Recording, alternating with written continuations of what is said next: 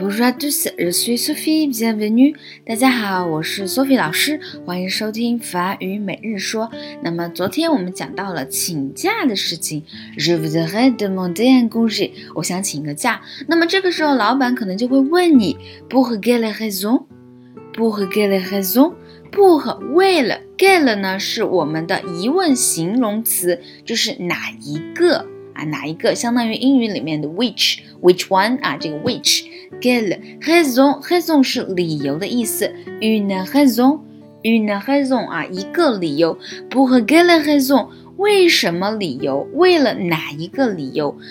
有时候呢，我们也会说 qu'est-ce qu'il y a？Qu'est-ce qu'il y a？哎，怎么了？你为什么要请假？那么今天给大家教的表达是 pour quelle raison？为了哪一个理由？你为什么要请假呢？pour quelle pour quelle raison？为什么事呢？有什么事？OK？那么下一次在请假之前，一定要想好自己为什么要请假哦。